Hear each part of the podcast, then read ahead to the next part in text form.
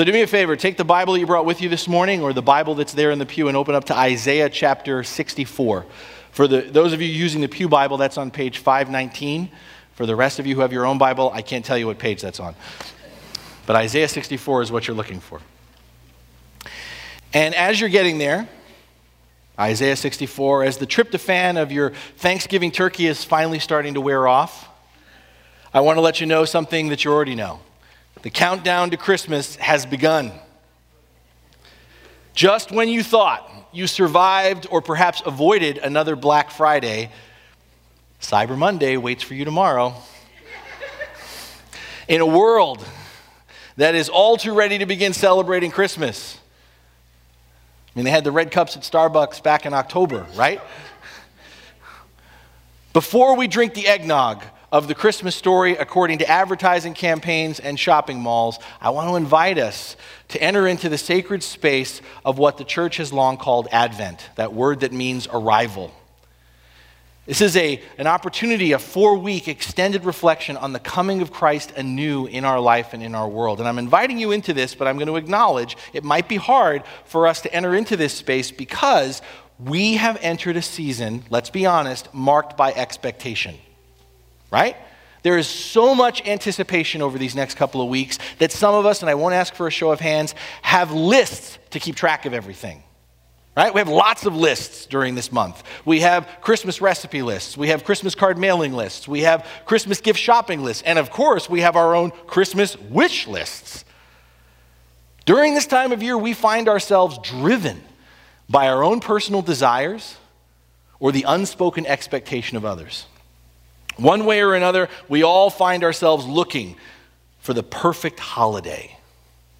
As holiday traditions flood us with nostalgic memories, we all become children again, yearning for the life, the relationships, the church, or even the nation of Christmases long, long ago. We can all find ourselves dreaming of a Christmas just like the ones we used to know. And as you have Isaiah 64 open, as we're about to read from it in a moment, you're going to notice that there's a bit of expectation and longing in Isaiah as well. During this season of the year, we read from Isaiah particularly because more than any of the Old Testament prophets, Isaiah anticipates the coming of the first Christmas, the coming of the Christ, the Messiah.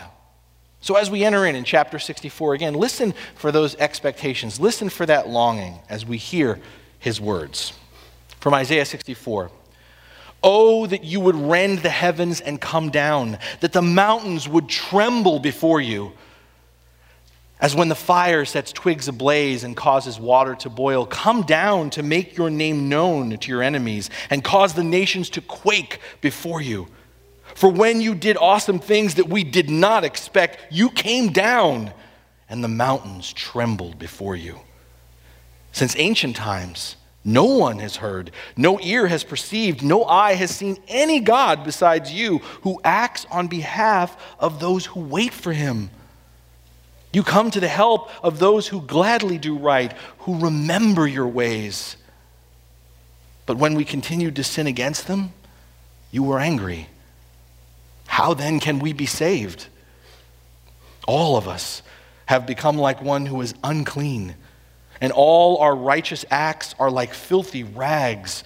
We all shrivel up like a leaf, and like the wind, our sins sweep us away. No one calls on your name or strives to lay hold of you, for you have hidden your face from us and given us over to our sins. Yet you, Lord, are our Father. We are the clay, you are the potter. We are all the work of your hand. Do not be angry beyond measure, Lord. Do not remember our sins forever. Oh, look on us. We pray, for we are all your people. And this is the word of the Lord. Thanks be to God. Let me give you a little background on Isaiah before we dive into this passage. Isaiah was God's messenger in the aftermath of Israel's great civil war, a civil war that left the nation divided into two Israel to the north and Judah to the south. The two sides had their own kings. They were constantly in conflict not only with each other, but with larger, more powerful nations. Isaiah, in fact, tried to advise three successive kings of Judah Jotham, Ahaz, and Hezekiah. And if you're familiar at all with your biblical history, more often than not, those kings ignored his counsel to accept their own priorities. And eventually, both Israel and Judah fell into the hands of foreign invaders, and the people were sent into exile. At this point in chapter 64 of his prophecies, Isaiah is speaking to a people finally coming home. Granted their release from their captivity in Babylon, numbers of people are returning back to Jerusalem. Their expectations are huge. Decades have, of being away have led many to long for returning to life as they remembered it. Their houses and their fields, the temple, but when they come home, all their expectations collide with a stark, cold, heartbreaking reality. Their city is in shambles. The temple, where the presence of the Lord God once dwelled, is in ruins. And Isaiah 64 reflects the shocking disappointment of the homecoming of Israel. These words, in fact, are actually part of a lament that begins back in chapter 63. Here in 64, Isaiah's cry just becomes more urgent and pleading. His prayer, did you hear it? Did you sense it between the words? His prayer is drenched with longing. Speaking on behalf of the people, did you catch it? If your Bibles are still open, you can see it. Speaking on behalf of the people, Isaiah's made a list too. And it's pretty straightforward. Come on down, Lord. Make an appearance, Yahweh. It's time to get up close and personal. Light it up, God. Light it up. Turn up the heat. Bring things to a boil for our enemies. Show the world how you roll, Adonai. Present your calling card. You know, rip open the heavens, cause the mountains to tremble, leave the nations quaking in their boots. Just like the rest of us. Isaiah and the people of Israel also dream of the past. Isaiah expresses the heartfelt, anguished questions of a people who have a history with God. They're dreaming. They're dreaming of an exodus just like the ones they've heard about before. You know, stories of God stepping in and doing something when the need was great. Tales of Yahweh wielding his glorious arm of power, bringing down the heavens on Pharaoh as Moses led the people out of Egypt. But that, as Isaiah says, was a long, long time ago, you know, back in ancient times. We're waiting, Lord, but we're also starting to wonder if you're for real. The Israelites who have barely survived foreign conquest and exile, who now confront the loss of everything they thought was permanent, demand for God to show up in a world that seems like a godless mess. They come with a list of expectations. They ask God to prove himself by showing he can deliver the goods. They even, did you catch this? They even sort of hint their belief is contingent on the Lord coming through. Now, I don't know if you see what I see, but this sure sounds a, a, bit like turning God into Santa Claus, doesn't it? I mean, not that Isaiah would have visualized it this way, of course, but we do right? Isn't that what this is all about this time of year? I mean, this time of year, the world focuses the fulfillment of its expectations on one person. Not a little baby in a manger, but the man dressed in crimson, the one with the broad face and the little round belly that shakes when he laughs like a bowl full of jelly. Good old jolly St. Nick, Santa Claus. He's the one we're looking for. I mean, we track his movements, right? We talk about sightings as we wait for Santa to show up. Just believe, we tell ourselves and our children, and he'll come through. Bad weather, narrow chimneys, no worries. Santa always delivers. Santa always delivers, provided you've been nice rather than naughty. And that nice rather than naughty, it's even here in Isaiah 64. Isaiah comes pretty close, pretty darn close to laying out the same conditions when he says, God, you come to the help of those who gladly do right, who remember your ways. Now, just in case you're starting to worry a little bit or starting to go, oh man, what a bummer, I've got nothing against Santa Claus. He's a great guy. I love Santa Claus. But when we turn God into Santa Claus, we've got a problem. If we just look to God to drop down presents from heaven whenever we ask, we're not really calling on the name of the Lord. We're just paying lip service to God to get what we want. Isaiah speaks of doing right gladly. He talks about laying hold of the Lord. He's trying to get underneath this idea of pursuing a relationship with the giver rather than just looking for the gifts. And maybe, I don't know if you've ever thought of it this way, maybe this is, this is what we all sense is wrong, and this has been going on for years. Maybe this taps into what we all sense is wrong about the commercialization of Christmas. In other words, when our behavior is self serving for our own glory, not our Father's, then we're only doing right as a means of exchange. It's like some kind of barter. We're co opting God to satisfy our own ends. And, and, and therefore, we're missing the bigger point of Christmas, aren't we? I mean, if we're just being good for goodness sake, as we sing during this time of year, then we're only being good in order to get something for ourselves. We're not being good to give something worship, love back to God. And if we're being good for goodness sake just in order to get something for ourselves rather than to give something, then that's no good at all. In fact, that's adding insult to injury. That's piling sin on sin. Isaiah suddenly sees it in the middle of this prayer. He suddenly, like it hits him like a ton of bricks when Isaiah says, All of us, not some of us, not most of us, not a few of us, all of us have become like one who is unclean. And all our righteous acts, don't miss that word, all our righteous acts are like filthy rags.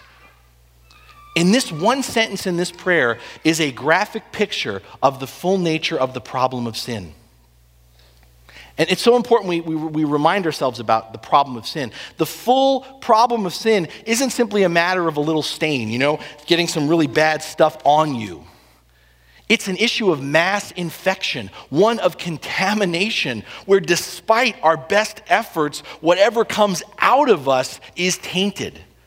Tainted so badly, instead of making a clean spot, we just breed more disease. Beloved, we don't want God to be Santa. We don't want God to be Santa. We don't want to get what we deserve. I don't know if you watch movies at all or pay attention on TV, but it's, been, it's a couple weeks ago this was first advertised, but I was watching TV one day and they advertised um, this scary movie that's coming out called Krampus.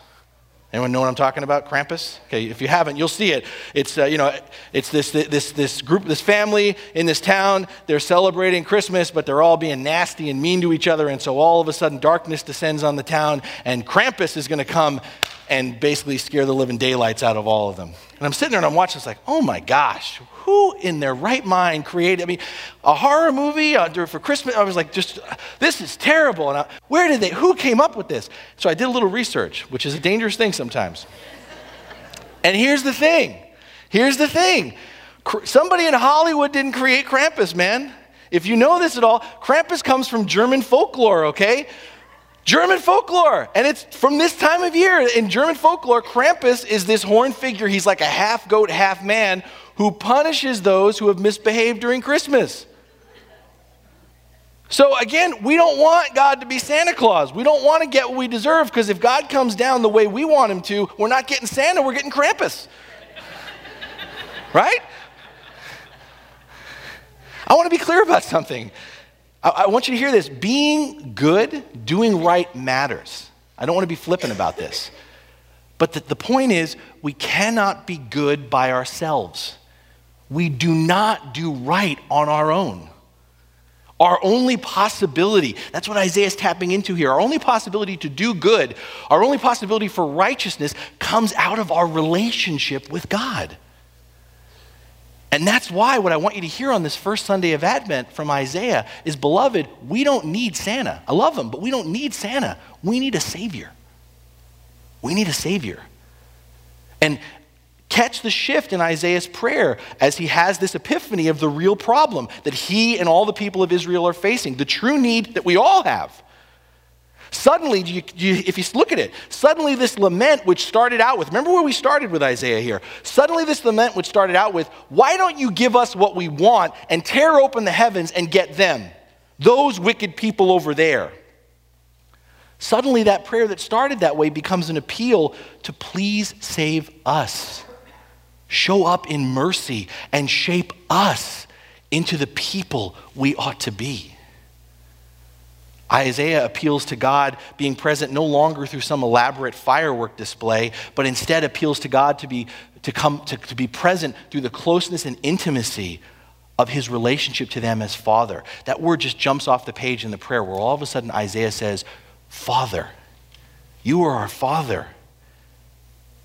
The image that follows of God as the potter and God's people as the clay, for me, breaks this prayer open. Because now, all of a sudden, in this prayer, we move from waiting upon our own expectations to waiting upon the Lord.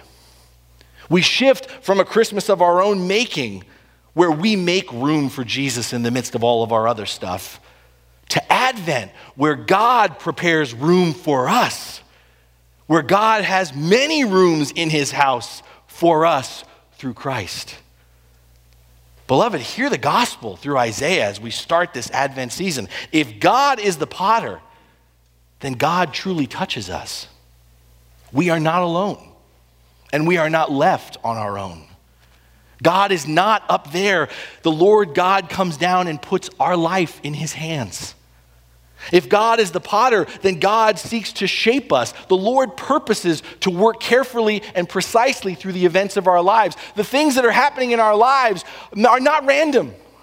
That doesn't mean they're always what God wants, but they're not random. God works carefully and precisely through our homes, our families, our work, our relationships, our choices, both good and bad, to shape and mold and fashion us into something useful into someone beautiful.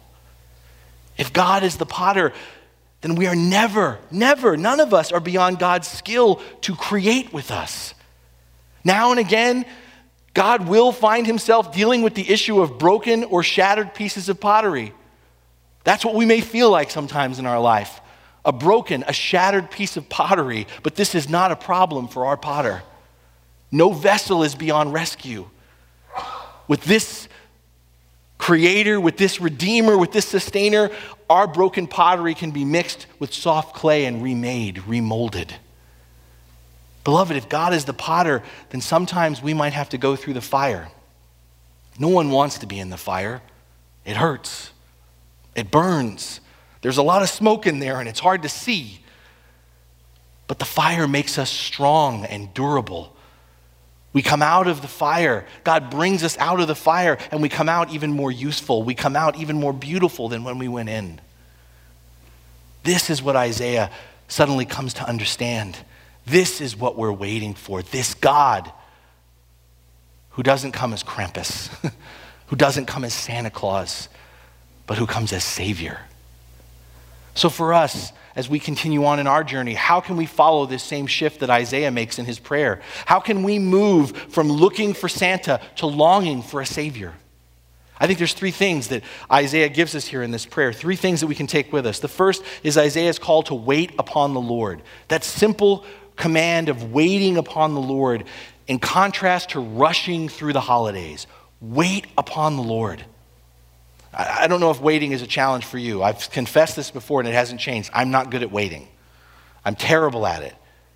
But what I found through my relationship with God is waiting becomes easier when instead of looking for what we can get, we reflect and offer what we can give. The first thing that we always have to offer before God, the very first thing we always have to offer is our confession. Waiting for God means coming clean.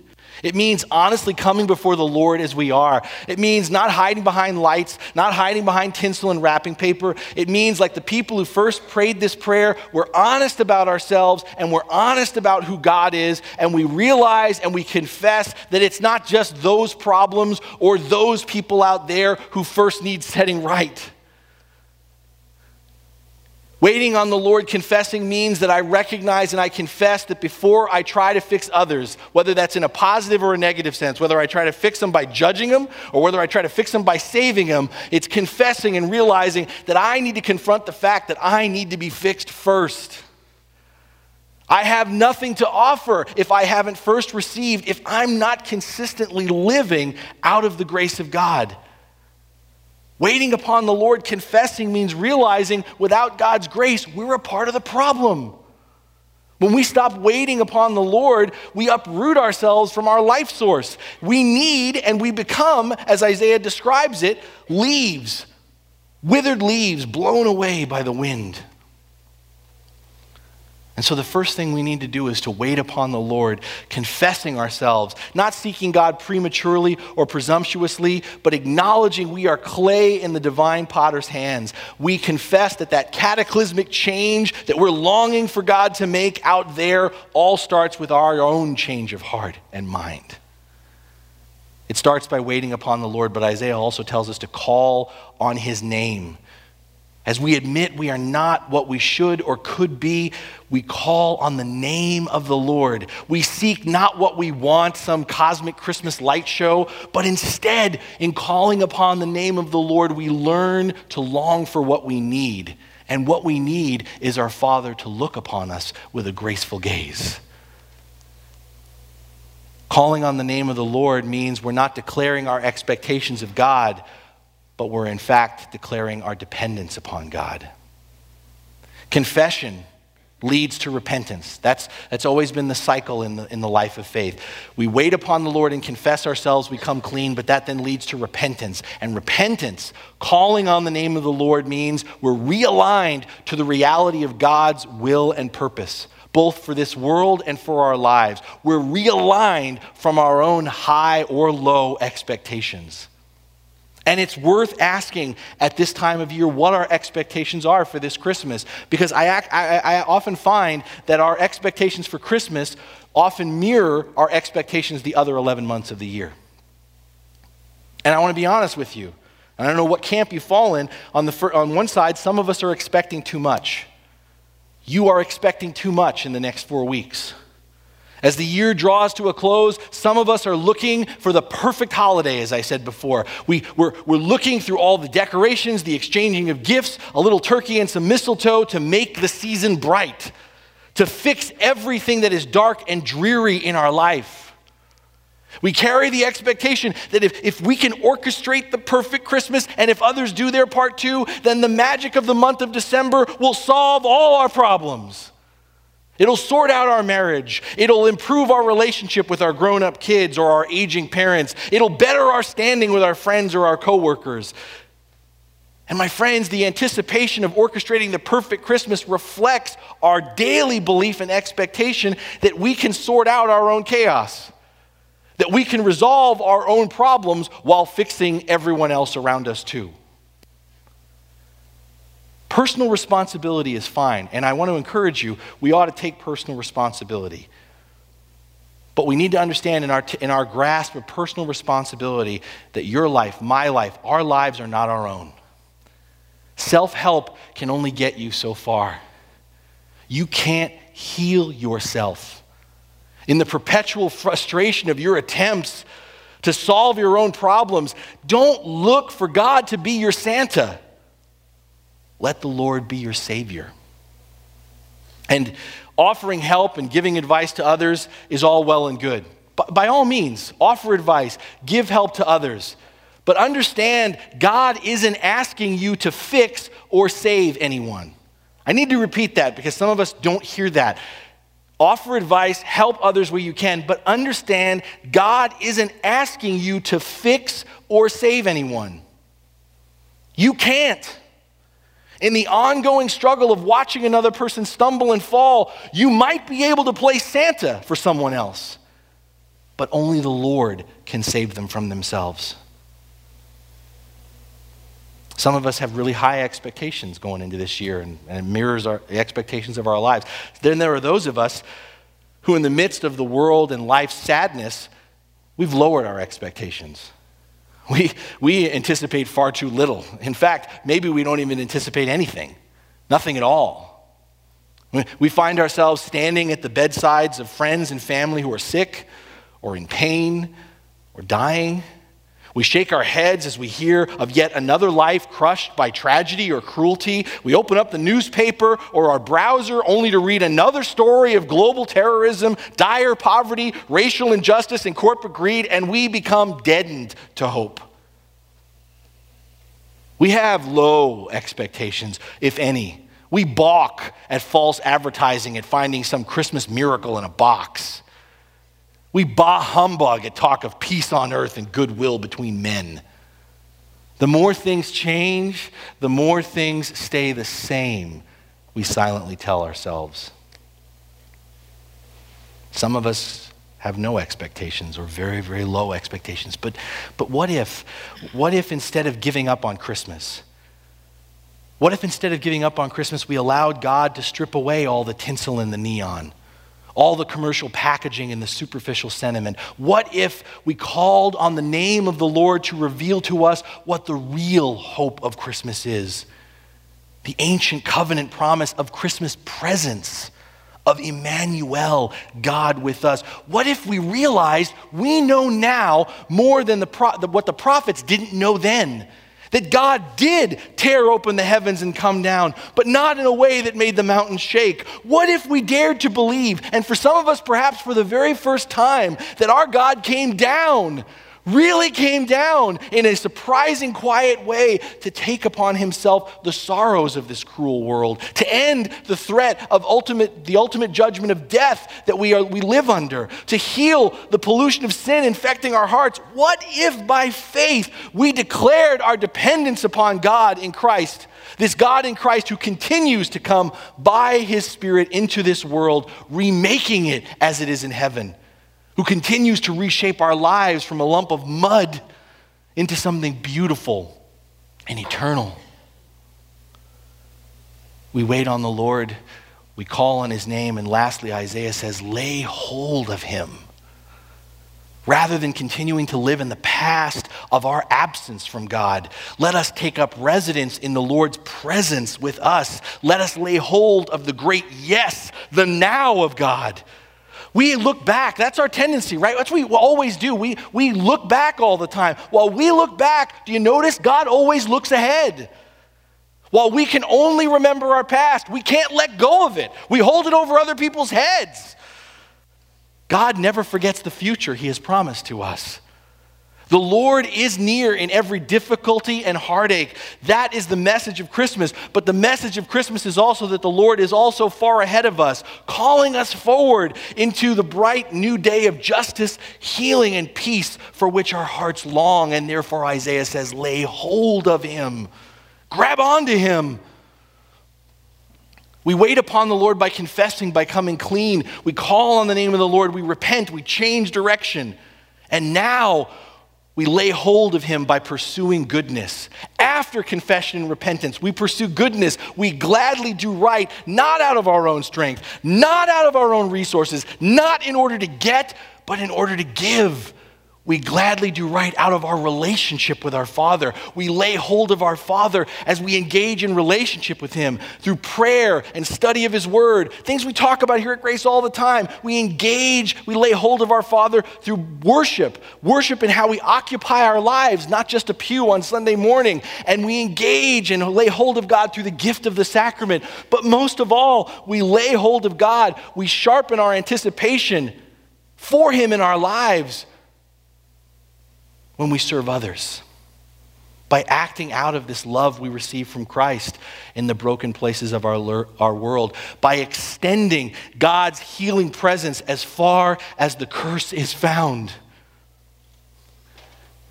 This final part for Isaiah of laying hold of God makes me wonder if maybe, maybe just for things to be different this year, maybe instead of constantly asking ourselves of the next four weeks, what can I get everyone for Christmas? Does that question bug you like it bugs me? Does it stress you out? What can I get everyone for Christmas? Do you struggle like thinking about what you're going to get your mom again for Christmas? Or getting everything that you, the kid, your kids want? It's what consumes us. What can I get everyone for Christmas? And then some of us get on this rampage where we're not giving anybody anything, right? We're going to not do Christmas this year. What if instead of asking and being obsessed or plagued by what can I get everyone for Christmas, what if instead we took time to reflect what is the Lord seeking to give? What is the Lord seeking to give to me? What is the Lord seeking to give of me?